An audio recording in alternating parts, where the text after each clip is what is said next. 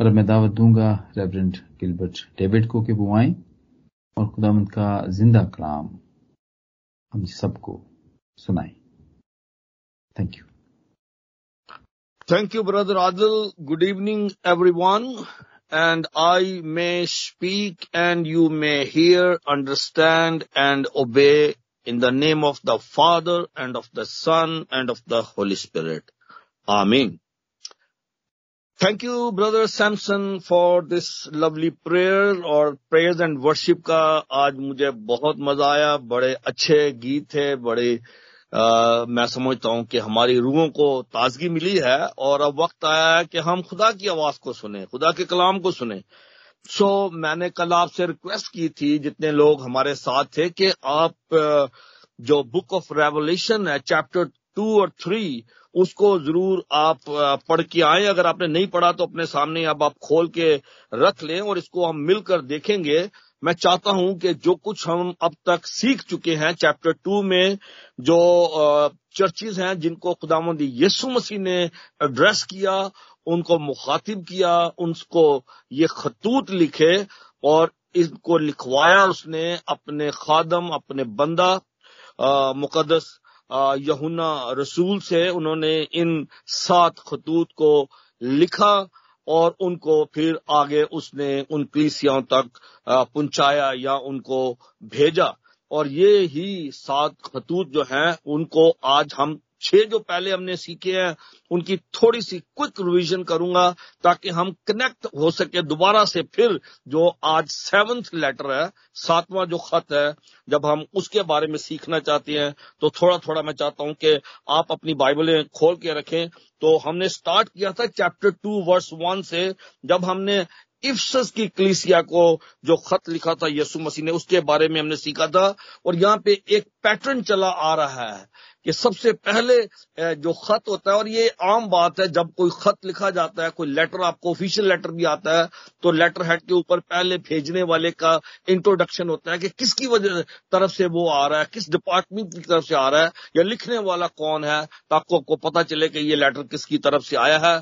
तो खुदावंद यसु मसीह ने जब ये खतूत लिखवाए तो उन्होंने इन कलीसियाओं को एड्रेस किया है, मुख्तलिफ़ अपने टाइटल के ज़रिए से, और जब उसने इफ्सस की कलीसिया को लिखा तो अपने आप को मुतारफ कराया कि जो अपने हाथ में सात सितारे लिए हुए है, सोने के साथ चिरागदानों में फिरता है, वो ये फरमाता है कि मैं तेरे काम और तेरी मुशक्कत और तेरा सब्र तो जानता हूँ और ये भी कि तू बदकारों को देख नहीं सकता, जो अपने आप को रसूल कहते हैं और है नहीं, तूने उनको आजमा कर छूटा पाया। और फिर खुदावंद यसु मसीह उसकी तारीफ़ करते हैं तू सब्र करता और मेरे नाम की खातर दुख उठाता है। और फिर शिकायत भी है, शिकायत ये है कि मुझको तुझसे ये शिकायत है कि तूने अपनी पहली सी मोहब्बत छोड़ दी। तो ये एक पैटर्न जो है, ये आपको तमाम के तमाम जो सात खतूत में है, उनमें मिलेगा। खुदा मसीह उनको एड्रेस करता है अपने खास टाइटल में, अपने नामों से, और फिर उनके साथ वो बात करता है कि उनके जो भी हालात हैं, उनके जो अच्छे काम हैं, उनकी जो नाकामियाँ हैं, फिर उनको एडवाइस करता है। तो ये पैटर्न जो है, वो चला आ रहा है। फिर समुरना की कलिसिया के बारे में वो कहता है कि मैं तेरी मुसीबत और तेरी गरीबी को जानता हूँ, मगर तू दौलतमंद है। बात जो है वो अपने आप को गरीब समझते हैं, लेकिन हकीकत में वो दौलतमंद है, क्योंकि उनके पास ईमान की दौलत है। जैसे समुरना की कलिसिया को खुदावंद यसु मसीह ने लिखा और कहा कि तू जान देने तक वफादार रहा तो मैं तुझे ज़िंदगी का ताज दूँगा। मेरे अज़ीज़ बहनों और भाइयों, जब हम इन खतूत को सीखते हैं तो ये बात याद रखें कि जिन कलीसियाओं को ये खतूत लिखे गए थे, वो उस वक्त वहाँ पे मौजूद थी, लेकिन अब वो वहाँ मौजूद नहीं है। आज ये जो खतूत हैं, ये आलमगीर कलीसिया के लिए जहाँ जहाँ भी खुदा का कलाम सुना और सुनाया जाता है, इन खतूत को पढ़ा जाता है तो ये खतूत जो हैं, आज वो हमसे मुखातिब हैं। जब हम इन खतूत को आज सुनते हैं, पढ़ते हैं तो ये आप अपने जेन में रखें कि ये हमें खुदावंद यसु मसीह मुखातिब कर रहा है। आज के चर्च को खुदावंद यसु मसीह मुखातिब कर रहा है।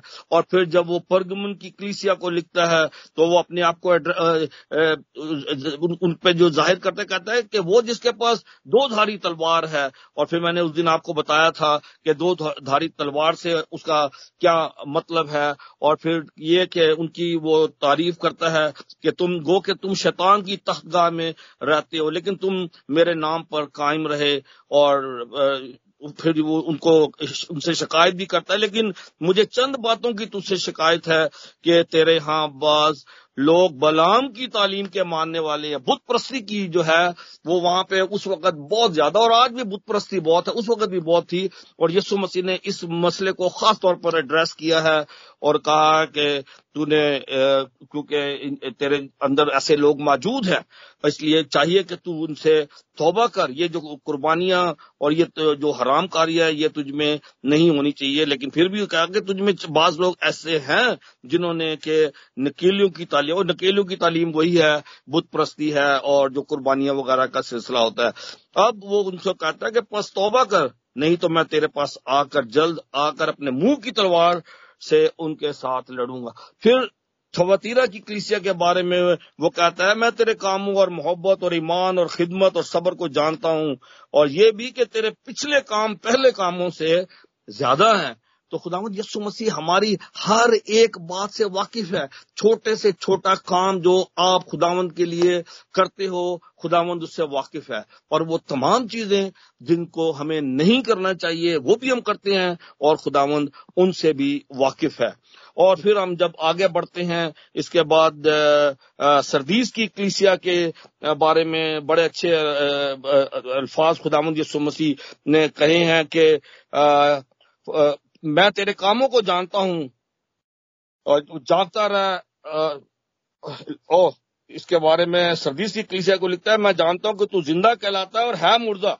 खुदावंद यसु मसीह हमारी हकीकी जो हालत है, रूहानी हालत है, उसे बखूबी वाकिफ है और वो जिन लोगों के ने अपने ईमान को मज़बूत रखा, जैसे थवातीरा की कलीसिया के बारे में वो कहता है कि तेरी मोहब्बत, तेरे ईमान, तेरी खिदमत को मैं जानता हूँ। इसी तरह वो सदीस कलीसिया को लिखता है कि तू कहलाता ज़िंदा है, लेकिन है मुर्दा। और इसके बारे में हमने काफ़ी बातचीत की थी और सीखा था इसके बारे में।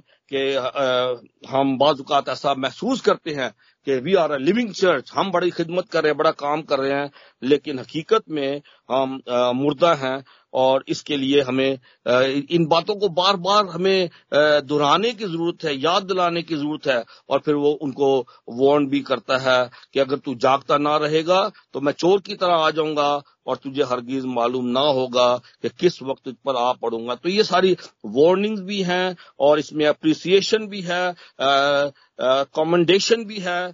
और फिर आगे हम बढ़ते हैं और फिलाडेल्फिया की क्रीसिया को यीशु मसीह कहता है, मैं तेरे कामों को जानता हूँ।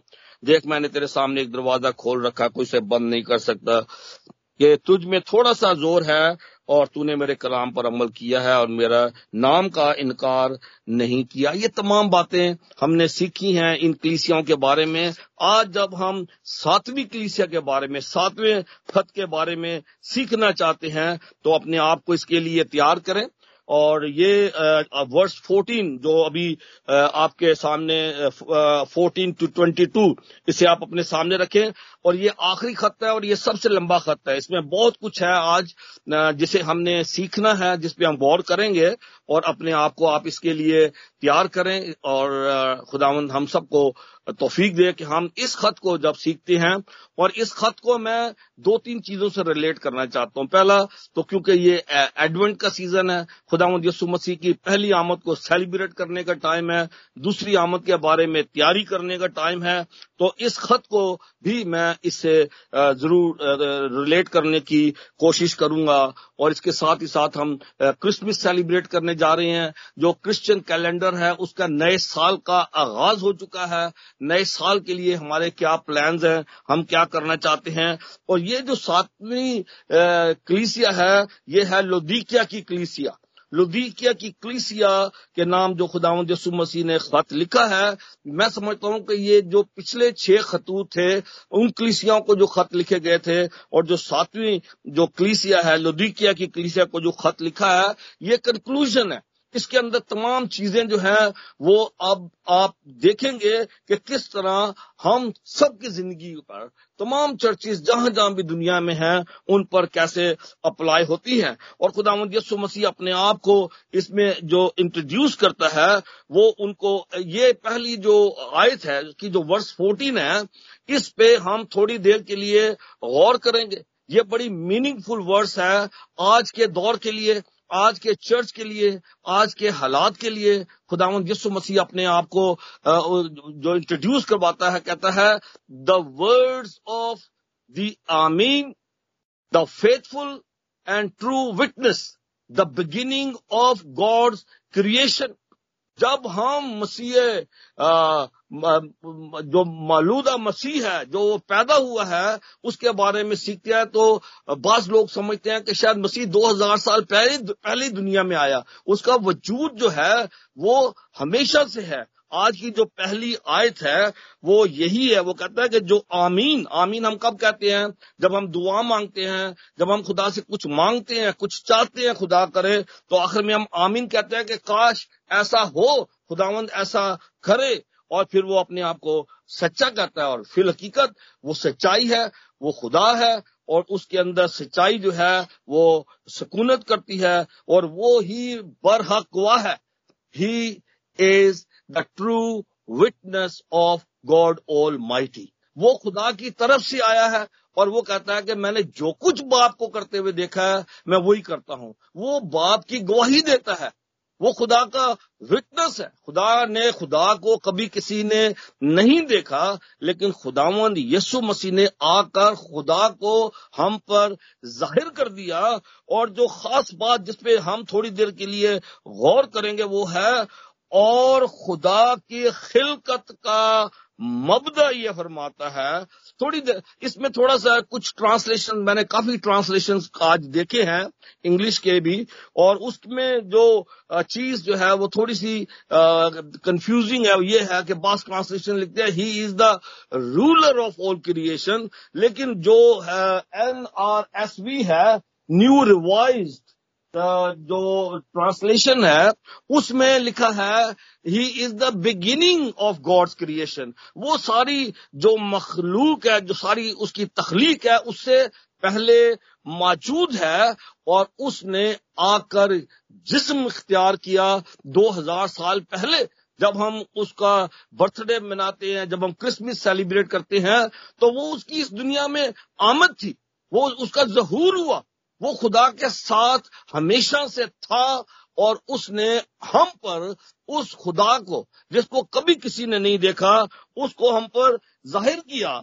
और इसके लिए मैं चाहता हूँ कि मैं चंद आयात जो है, वो आपके सामने पढ़ना चाहता हूँ। और ये है, हम अगर देखें, पालूस रसूल का खत, कुलसियों के नाम और उसका पहला बाप और उसकी पंद्रह आयत से मैं आपके लिए पढ़ूँगा। आज हम इस पॉइंट को अच्छी तरह से समझ लें कि जो खुदा के खिलकत का मबदा है, इसका क्या मतलब है और मसीह कैसे इस पर पूरा उतरता है। और पालुस रसुल हमारी इसमें मदद करते हैं। कुलसियों पहला बाब और उसकी पंद्रह आयत से मैं पढ़ूँगा, यहाँ लिखा है, वो अनदेखे खुदा की सूरत और तमाम मखलूकत से पहले मालूद है।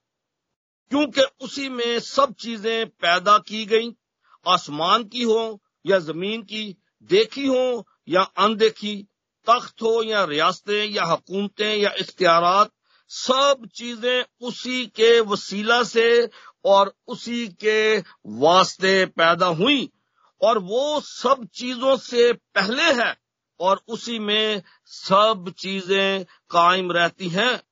और वही बदन यानी क्लीसिया का सर है, वही इब्तदा है और मुर्दों में से जी उठने वालों में पहलौठा ताकि सब बातों में उसका अव्वल दर्जा हो। क्योंकि बाप को ये पसंद आया कि सारी मामूरी उसी में सकूनत करे और उसके खून के सबब से जो सली पर बहा, सुलह करके सब चीज़ों का उसी के वसीले से अपने साथ मेल कर ले। खा वो ज़मीन की हो, खा आसमान की हो। तो यस्सु मसीह जो कि तमाम खिलकत का मुद्दा है, वो पहले से मौजूद है और उसने 2000 साल पहले इस दुनिया में जन्म लिया, वो यहाँ पे पैदा हुआ, लेकिन हम उसको अंडर एस्टिमेट करते हैं। बहुत सारे लोग हैं जो कहते हैं हाँ हाँ मैं यीशु मसीह को जानता हूँ, मैं उस पर ईमान रखता हूँ, लेकिन फिर हकीकत जब उनसे पूछा जाता है कि यीशु मसीह कौन है तो वो उसको कह देंगे या कहेंगे कि वो एक नबी है। वो एक अच्छा इंसान है। अगर हमारे बहुत सारे ऐसे फिरके हैं वो उसकी, उसको उसको प्रीच कर रहे होते हैं रोडों पे जाके पंफलेट्स दे रहे होते हैं, लेकिन उनसे अगर पूछा जाए do you believe in the divinity of Christ do you believe Jesus is God वो कहेंगे नो मेरे जी बहनों और भाइयों, आज जब हम क्रिसमस सेलिब्रेट करने जा रहे हैं, हम उस बच्चे के जन्म को सेलिब्रेट कर रहे हैं, जो कि दुनिया के क्याम से पहले मौजूद था। वो दर हकीकत खुदा है, वो खुदा के साथ था, और यहाँ पे लिखा है कि तमाम चीज़ें उसी के वसीले वजूद में आई। All things were created through him and by him उसी के वसीले से तमाम चीज़ें जो हैं बनी हैं, और वो तमाम चीज़ों से पहले मौजूद है। ये बात जो है, आज हमें समझ लेने की ज़रूरत है कि what is the meaning of this sentence ये मुश्किल सेंटेंस है उर्दू में जो लिखा हुआ है। वो तमाम खिलकत का मबदा है।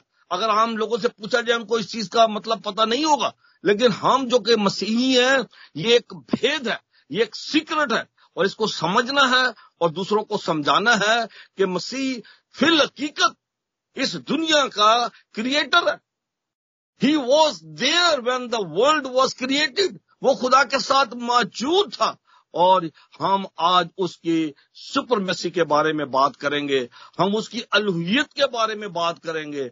हम उसके इख्तियार के बारे में बात करेंगे। क्योंकि यहाँ पे लिखा है कि तमाम चीज़ें उसी के वसीला से और उसके वास्ते पैदा हुई। और वो सब चीज़ों से पहले है और उसी में सब चीज़ें कायम रहती हैं। खुदा ने जब दुनिया को बनाया, उसने अपने कलमा के ज़रिए, अपने कलाम के ज़रिए उसने कहा और हो गया। उसने अपने कलमा के ज़रिए दुनिया को तखलीक किया और फिर लिखा है कि उसी के खून के सबब से जो सली पर बहा, सुलह करके सब चीज़ों का उसी के वसीला से अपने साथ मेल मिलाप कर लिया।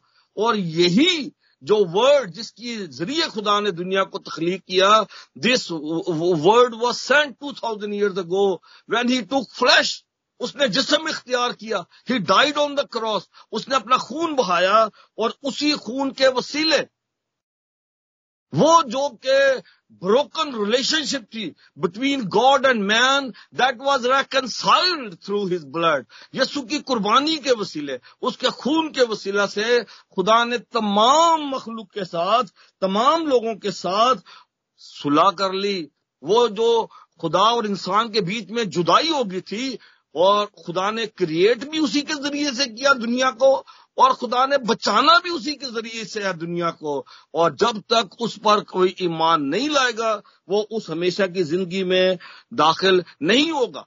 तो उसने क्रिएट किया उसके ज़रिए से, उसने सेव किया उसके ज़रिए से, और उसी के वसीले से अब वो जज भी करेगा। आज जब हम यहाँ पे बैठे हुए हैं, हमने मसीह को कबूल किया है, अपना निजात दिंदा कबूल किया है, उसके कलाम को सुनते हैं, मेरे जीत बहनों और भाइयों, हम पर ये एक बहुत बड़ी ज़िम्मेदारी है। ये जो कलीसिया है ये यहाँ पे नहीं है। ये पैगाम आपके लिए है, मेरे लिए है, उन तमाम के लिए है, जो आज यसु मसीह के पैरोकार है। पीपल हु फॉलो जीसस उनके लिए ये पैगाम है कि हम जब इसको सुनते हैं तो हम इस पर कैसे रिएक्ट करते हैं। जब हम इसमें आगे बढ़ते हैं तो खुदा यसु मसीम से कहता है वर्ष फिफ्टीन कहता है, मैं तेरे कामों को जानता हूँ कि ना तू सर्द है, ना गर्म। काश के तू सर्द या गर्म होता बस चूँकि तू ना गर्म है, ना सर्द, बल्कि नीम गर्म है। इसलिए मैं तुझे अपने मुँह से निकाल फेंकने को हूँ। इसमें कोई ऐसी रॉकेट साइंस नहीं है हर कोई इसको बखूबी समझ सकता है। We all can understand what Jesus is saying here वो उस, उसको उसे जो शिकायत है वो ये कहता है कि you are neither cold nor hot I wish that you were either cold or hot so because you are lukewarm and neither cold nor hot I am about to spit you out of my mouth बड़े सख्त अल्फाज हैं। ये आखिरी खत जो है, ये आज के दौर के लिए है। आज बहुत सारे मसीही हैं जो लोग साल साल से चर्च आ रहे हैं, लेकिन फिल हकीकत उनके अंदर वो सरगर्मी नहीं है, वो वार्मथ नहीं है, वो पैशन नहीं है जो कि मसीह देखना चाहता है अपनी क्लीसिया में। नीम गर्म हालत बड़ी खतरनाक है। वो कहता है, काश के तू सर्द होता है या गर्म होता। ना तू सर्द है, ना गर्म है। मैं तुझे अपने मुँह से निकाल फेंकने को ये बड़ी खतरनाक हालत है। जब हम क्रिसमस सेलिब्रेट कर रहे हैं, हम साल साल से क्रिसमस सेलिब्रेट कर रहे हैं। We are Christians for many many many many many years क्या हम उसके, जो स्टैंडर्ड है यीशु मसीह का, क्या हम उसके मुताबिक अपनी ज़िंदगी गुजार रहे हैं? क्या हम ऐसे मसीह हैं जैसे वो मैं देखना चाहता है? हम हर रोज आते हैं, खुदा का कलाम सीखते हैं। मेरे जीत बहनों, ये बिल्कुल ऐसी है जैसे एक स्टूडेंट जाता है कॉलेज जाता है स्कूल जाता है यूनिवर्सिटी जाते हैं, पढ़ते हैं, और जब एग्ज़ाम का टाइम आता है, और अगर उन्होंने तैयारी नहीं की, जो कुछ उसको पढ़ाया गया टीचर्स ने तो वो फेल हो जाता है। कितना नुकसान हुआ। उसका ज़िंदगी का साल जाया हुआ, उसकी फ़ीस जाया हुई। इसी तरह से हम लोग हैं जो कि खुदा के कलाम को सीखते हैं, सुनते हैं क्या उसके मुताबिक हमारी जिंदगियाँ तब्दील हो रही हैं? क्या हम तैयार हो रहे हैं कि खुदावंद यसु मसीह की आमद होने वाली है? मेरे जीजो we are not here to जज एनी हम किसी को जज नहीं करेंगे। हम किसी के बारे में नहीं कहेंगे कि कौन की, किसकी क्या स्पिरिचुअल कंडीशन है, कहाँ है वो। लेकिन every one will be judged अपने कामों के ज़रिए से, जो ज़िंदगी हम गुजारते हैं तो हमें सोचने की ज़रूरत है कि इसका एक दिन हमें हिसाब देना होगा। यसु मसीह कहता है कि काश तू गर्म या सर्द होता, ना तू सर्द है, ना गर्म है। I am about to spit you out of my mouth कितनी सख्त बात है। खुदा निकाल फेंकने को है। हमें ज़रूरत है कि हम सर्द या गर्म हो। हम खुश फहमी में रहते हैं, हम गलत फहमी में ज़िंदगी गुजार देते हैं, जो अगली बात खुदाउन यसु मसीह उनसे कहता है, वो कहता है वर्ष सेवनटीन में कहता है, और चूँकि तू कहता है कि मैं दौलतमंद हूँ, और मालदार हो गया हूँ, और किसी चीज़ का मोहताज नहीं, और ये नहीं जानता कि तू कमबख्त और खार और गरीब और अंधा और नंगा है अब ये बात जो है ना जो लुधिकिया की क्लीसिया है, उसके बारे में खास तौर पर कही गई है। जो लुधिकिया का जो शहर था, ये it was a rich city वो एक अमीर शहर था। उसमें बड़ी इंडस्ट्री पाई जाती थी। और उसमें बड़ा जो ये है जो गारमेंट का काम बड़ा होता था उसमें, और यहाँ तक कि वहाँ पे उन्होंने एक साल, एक सुरमा बनाया था, जो कि आँखों के इलाज के लिए इस्तेमाल किया जाता था। और जब एडी सिक्सटी में एक बड़ा अर्थक्वेक आया तो ये तमाम जो सिटीज़ थे, ये सारे के सारे तबाह हो गए थे, और जो उस वक्त जो रोमन एम्पायर थी, उन्होंने इनकी हेल्प की उनको रीबिल्ड करने के लिए। तो जो लोधिकिया की कलीसिया थी, जो लोधिकिया का जो शहर था, उन्होंने कहा, नहीं नहीं नहीं नहीं हमें किसी हेल्प की ज़रूरत नहीं है। उनके पास इतना था मालो दौलत कि उन्होंने अपना शहर जो है, वो बगैर रोमन अंपायर की हेल्प के उन्होंने उसको बिल्ड कर लिया। और वो उस पर बड़ा प्राउड फील करते थे। कि वो बड़े अमीर लोग हैं, वहाँ पे बड़ी इंडस्ट्री थी, बड़ा काम था वहाँ पे। और जिन चीज़ों की खुदावंद यसु मसीह ने यहाँ पे निशानदेही की है, वो कहता है कि, चूँकि तू कहता है कि मैं दौलतमंद हूँ और मालदार हो गया और ये उसकी एक मैंने सिर्फ़ आपको मिसाल दी है कि उनके पास वाकई इतना पैसा था, उनके पास इंडस्ट्री बहुत थी और मुख्तलिफ़ किस्म का उनके पास बिज़नेस था वहाँ पे और वो उस चीज़ पे बड़ा गरूर करते थे, बड़ा तकबर करते थे कि उन्होंने गवर्नमेंट की हेल्प लेनी कबूल नहीं की। उन्होंने कहा कि नहीं नहीं, हमें हेल्प नहीं चाहिए, हम अपने तौर पर जो है इसको मैनेज कर लेंगे। लेकिन खुदावंद यसु मसीह उनसे ये कहता है कि तू कम्बख्त और खार और गरीब और अंधा और नंगा वो कहता, तू समझता तो अपने आप को बहुत अमीर है, लेकिन हकीकत में तू गरीब है। You are really really poor you are wretched pitiable poor blind and naked ये यसु मसीह के अल्फाज उसके बारे में, और वो उससे फिर एक एडवाइस भी देता है।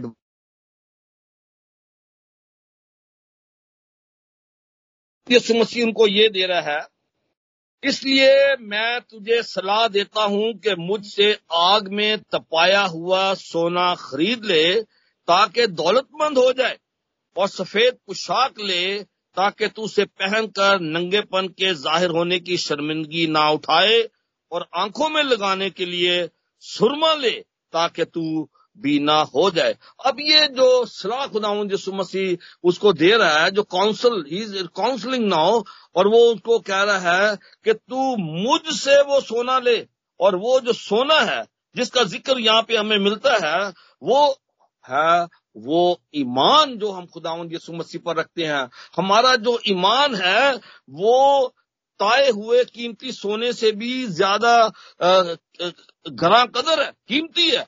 और इसके बारे में हम पहला पत्रस और उसका पहला बाब और उसकी सातवीं आयत में लिखा है, और ये इसलिए है कि तुम्हारा आजमाया हुआ ईमान जो आग से आजमाए हुए सोने से भी बहुत ही बेशकीमत है। उस ईमान की कदर जो है वो जो ताया हुआ, रिफाइंड गोल्ड है, उससे भी ज़्यादा वो कीमती है। क्यों? उसका रीजन है। उसका रीजन ये है कि यस्सु मसीह के जहूर के वक्त जिस चीज़ की तारीफ़ की जाएगी, जिसको खुदा यस्सु मसीह प्रेज करेगा, वो चीज़ है हमारा ईमान।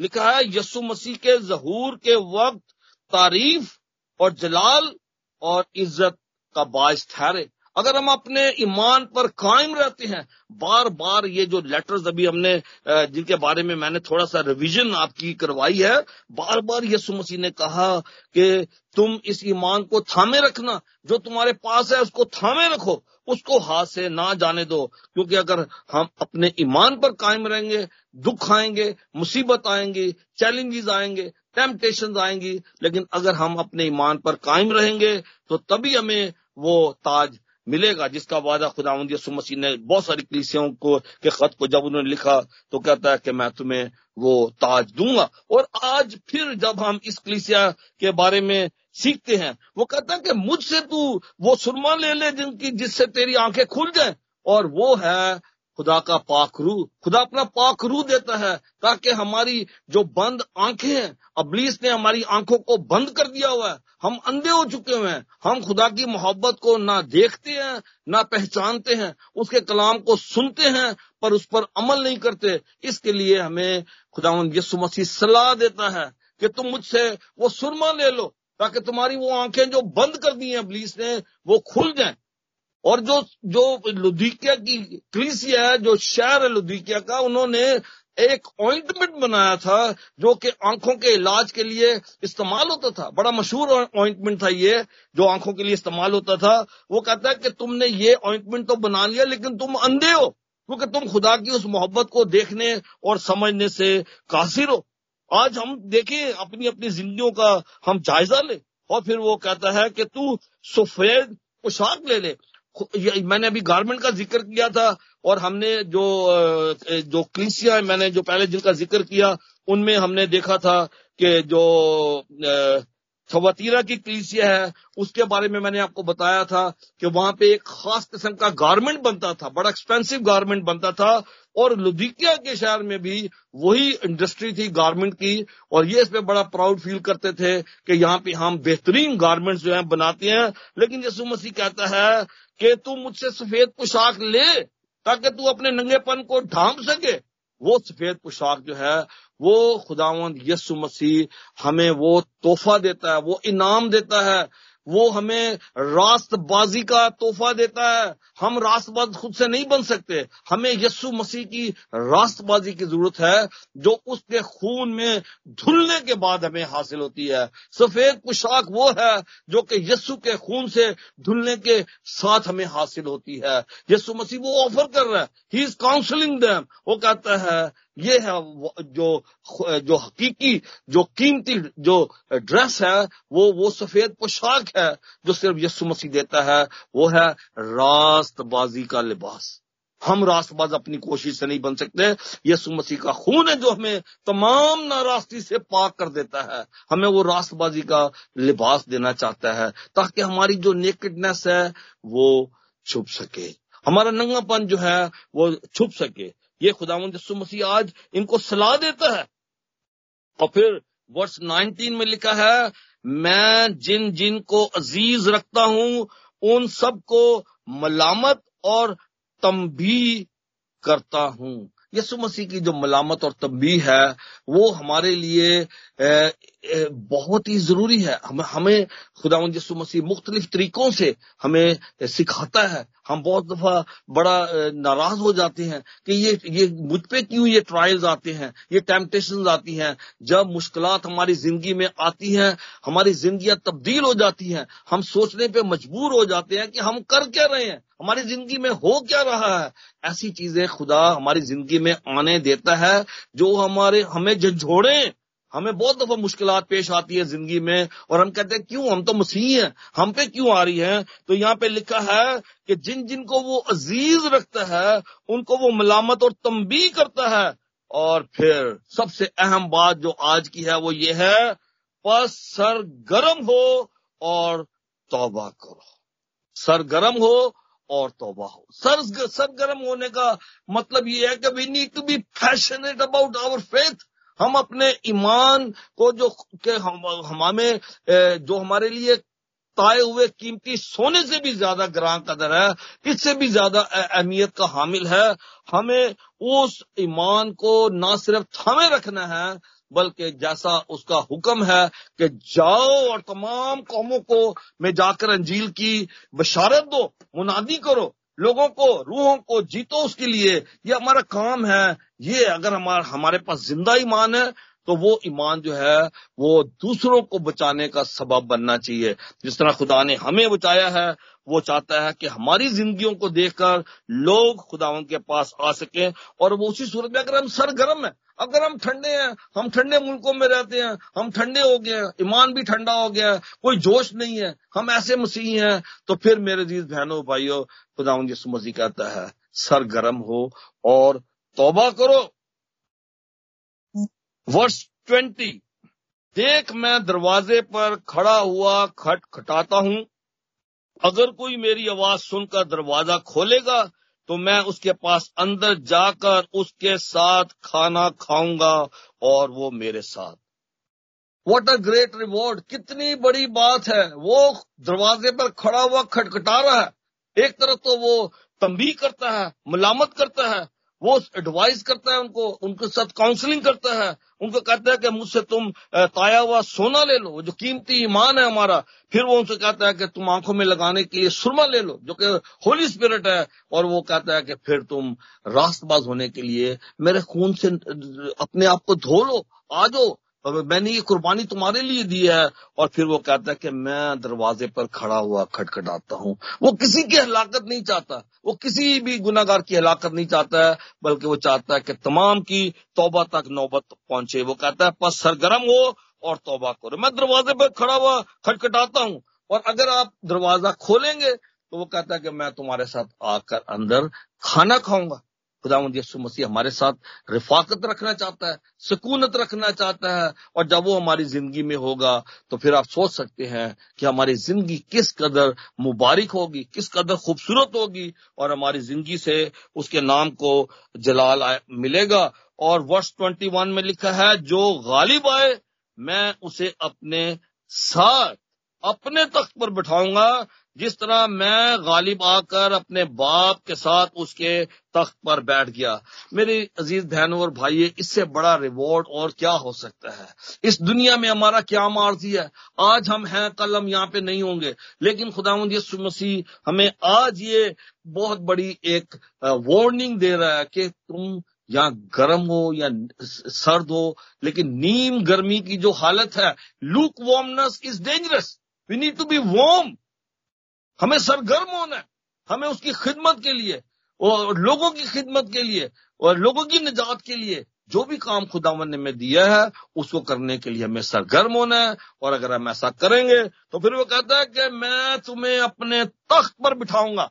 हम खुदावन यसु मसीह के साथ हमेशा हमेशा सकूनत करेंगे, क्याम करेंगे। वो कहता है, जैसे मैं आपके, अपने बाप के तख्त पर बैठ गया, ऐसे तुम मेरे तख्त पर बैठोगे। और बताएँ, इससे बड़ा एजाज किसी के लिए क्या हो सकता है? मेरी ये दुआ है, आज जब हमने इन सात कलिसियों के बारे में सीखा है, लुदीकिया की कलिसिया के बारे में, जो खास बात है कि हमें ज़रूरत है कि हमें नीम गर्मी से निकलने की ज़रूरत है। लूक वार्मनेस इज़ डेंजरस हमें सरगर्म होना है और जो भी खुदावन ने हमें गिफ्ट टैलेंट एबिलिटीज दी हैं, उनको इस्तेमाल करें। जब क्रिसमस सेलिब्रेट करते हैं तो याद रखें कि खुदावन यसु मसीह फिर आने वाला है, अपनी दूसरी आमद में, इस दुनिया की अदालत करने के लिए आने वाला है। क्या हम उसकी आमद के लिए तैयार हैं? खुदावन मुझे और आपको इस कलाम के वसीले बड़ी बरकत दे।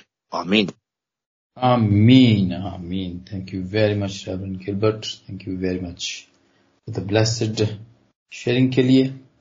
और उसके वसीले से हम यकीन हम सबने बरकत पाई और आइंदा भी जब जब भी सुना जाएगा, तब भी सबको बरकत मिलेगी। Thank you very much again